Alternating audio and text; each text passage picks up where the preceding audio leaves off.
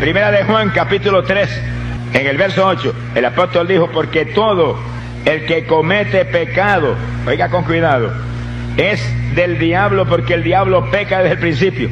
Eso es feísimo, pero es palabra de Dios, como está en la Biblia. El que predica no puede esconder la Biblia.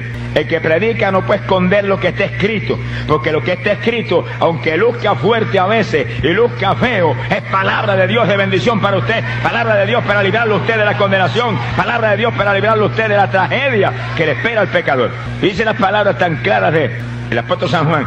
Primera de Juan capítulo 3 verso 8. Todo el que comete pecado es del diablo. Quiere decir que el diablo tiene derecho legal. Oiga bien, sobre el pecador.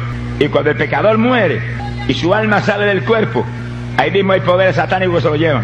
¿Para dónde? Pues para abajo, para el lugar trágico y terrible de la condenación. Y no puede decir que Dios lo echó. Satanás porque se lo llevó. ¿Y por qué Dios no lo libró? Ahí viene un punto decisivo. Dios no lo puede librar. Porque si el pecador se rinde voluntariamente a Satanás en su pecado, por ley le pertenece a Satanás. Y si Dios interveniera y lo librara a usted, el diablo le, le, diría, tú eres un ladrón igual que yo. Me robaste mi propiedad. Entre tú y yo la diferencia. Dios no puede hacer nada. Pero si usted se rinde a Cristo de corazón y se lava en la sangre del Hijo de Dios, entonces en la muerte hay ángeles del Señor que se lo llevan al cielo y no hay diablo que lo pueda arrebatar. Alabado sea Dios, porque a Dios no hay quien le arrebate una propiedad. Gloria a su nombre. Bendito sea Dios. Que sí que no es culpa de Dios, es culpa de la gente. Si usted se pierde porque quiere, ahora mismo, usted está aquí. A lo mejor está en pecado, está perdido, pero Cristo está aquí.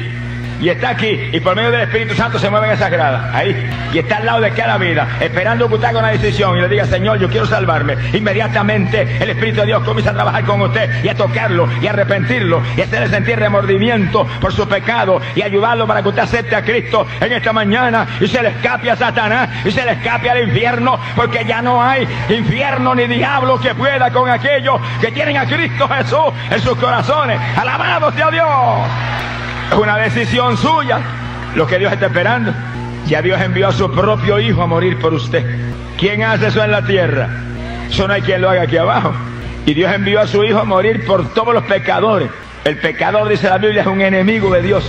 Mire, envió a su Hijo a morir por sus enemigos. Por los que lo blasfemaban y lo negaban y lo insultaban en sus pecados. Y Jesús vino y murió en la cruz por todos nosotros. El que se pierda no tendrá excusa jamás, porque usted tiene un poderoso Salvador. El amigo mejor que usted ha tenido jamás en su vida, Jesucristo, dio su vida por usted y está aquí. Acéptelo en esta mañana y escape. Acéptelo en esta mañana y comienza a vivir para Él. Y usted será más que vencedor por esa fe en este Cristo maravilloso. Bendita el nombre de Dios. Gloria sea Jesús. Ah, no, que no puedo creer que haya infierno. Oiga esto. Esas excavaciones que han estado haciendo los rusos allá en la lejana región de la Siberia es un proyecto para cavar a nueve millas de profundidad con maquinarias modernísimas. Pero cuando cavaron apenas eh, las primeras millas, encontraron que el centro de la tierra era hueco. A nada, lo que él vive, eso está en la Biblia, hace rato que lo sabemos nosotros los creyentes, no teníamos que cavar para saberlo, pero ellos lo averiguaron ahora, y que había una temperatura de 2000 grados Fahrenheit ahí. Se quedaron atónitos. Luego metieron un micrófono a esa profundidad para ver los sonidos de los distintos niveles de la Tierra a esa profundidad. Y oyeron los quejidos de millones de personas que gemían de dolor ahí abajo. Descubrieron el infierno los rusos. Alabe lo que él vive. Qué clase de ironía. Increíble como Dios está obrando para que la humanidad escape, que la humanidad vea la realidad de lo que enseña la Biblia. Esos científicos rusos son ateos. Sin embargo, suspendieron el proyecto de, atemorizados, temblando de miedo. Y el silencio parece que pasa un temporal, sonríase que el Señor le ama. Es que Dios tiene que mostrarle a la humanidad, usando los científicos, usando a quien sea, la realidad de la Biblia. Que hay un cielo que ganar, pero hay un infierno que escapar. Y Cristo es el Salvador. Solo Cristo salva. Solo Cristo murió por usted. Solo Cristo derramó la sangre. Solo Cristo pagó el precio terrible de nuestra maldad en la cruz para librarnos de la condenación. Usted viene a Cristo, la Biblia dice, ya no hay condenación. Óigalo, no hay condenación para los que están en Cristo Jesús. Porque la ley del Espíritu de vida que está en Cristo nos ha librado de la ley del pecado y de la muerte. Hay una ley de vida en Jesús y una ley de muerte en el pecado. Usted viene a Cristo, se acabó la muerte y viene la vida. En Cristo pasamos de la muerte a la vida. Paso este culto para que usted pase de muerte a vida. Sonríase, el Señor le ama. Alabado sea Dios. Quiere decir que hasta la ciencia comprueba la verdad de la palabra. Ahora, en los días del Antiguo Testamento, la Biblia nos muestra que todos los que morían, todos los que morían salvados y los que morían condenados, se iban al Seol, esa es la palabra hebrea, para el refugio de los muertos que estaba bajo la tierra. Lo único que el Seol estaba dividido, dividido en dos secciones. La parte superior, ahí iban los salvados.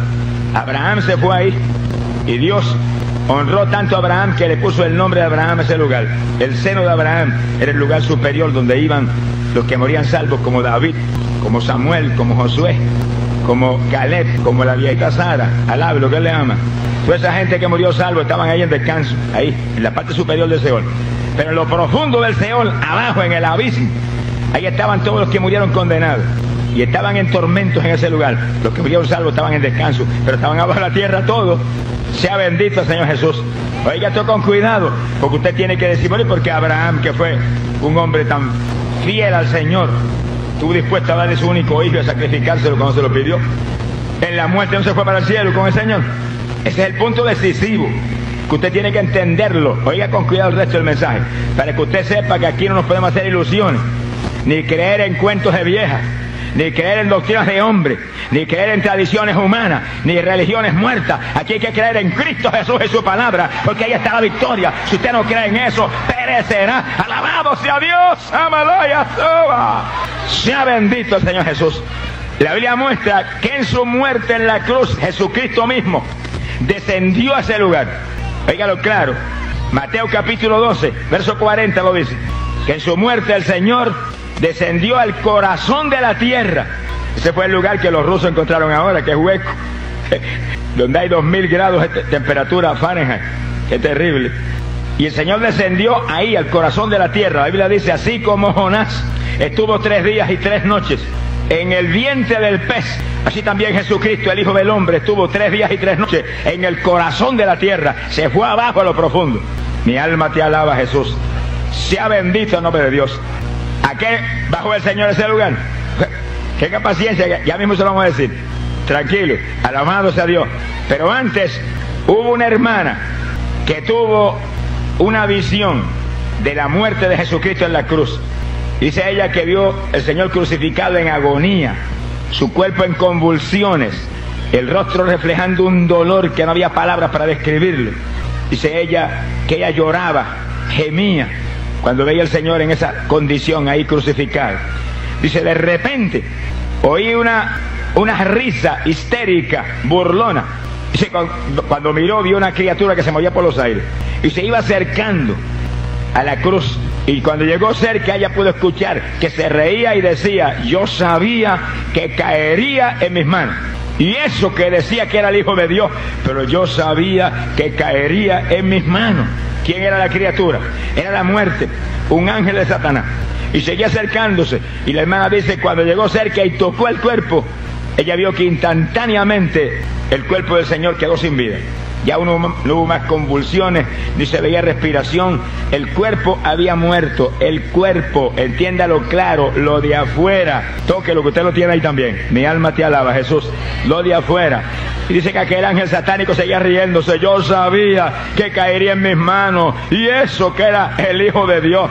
Y dice la hermana que de pronto, del cuerpo muerto, salió aquella figura resplandeciente y extendió una mano y agarró al ángel del diablo a la muerte y lo apretó así y le dijo, yo tengo autoridad sobre ti, alabado sea Dios. Eso no es nuevo para nosotros, está en la Biblia. La Biblia dice que en su muerte Jesucristo quitó la muerte. Óigalo.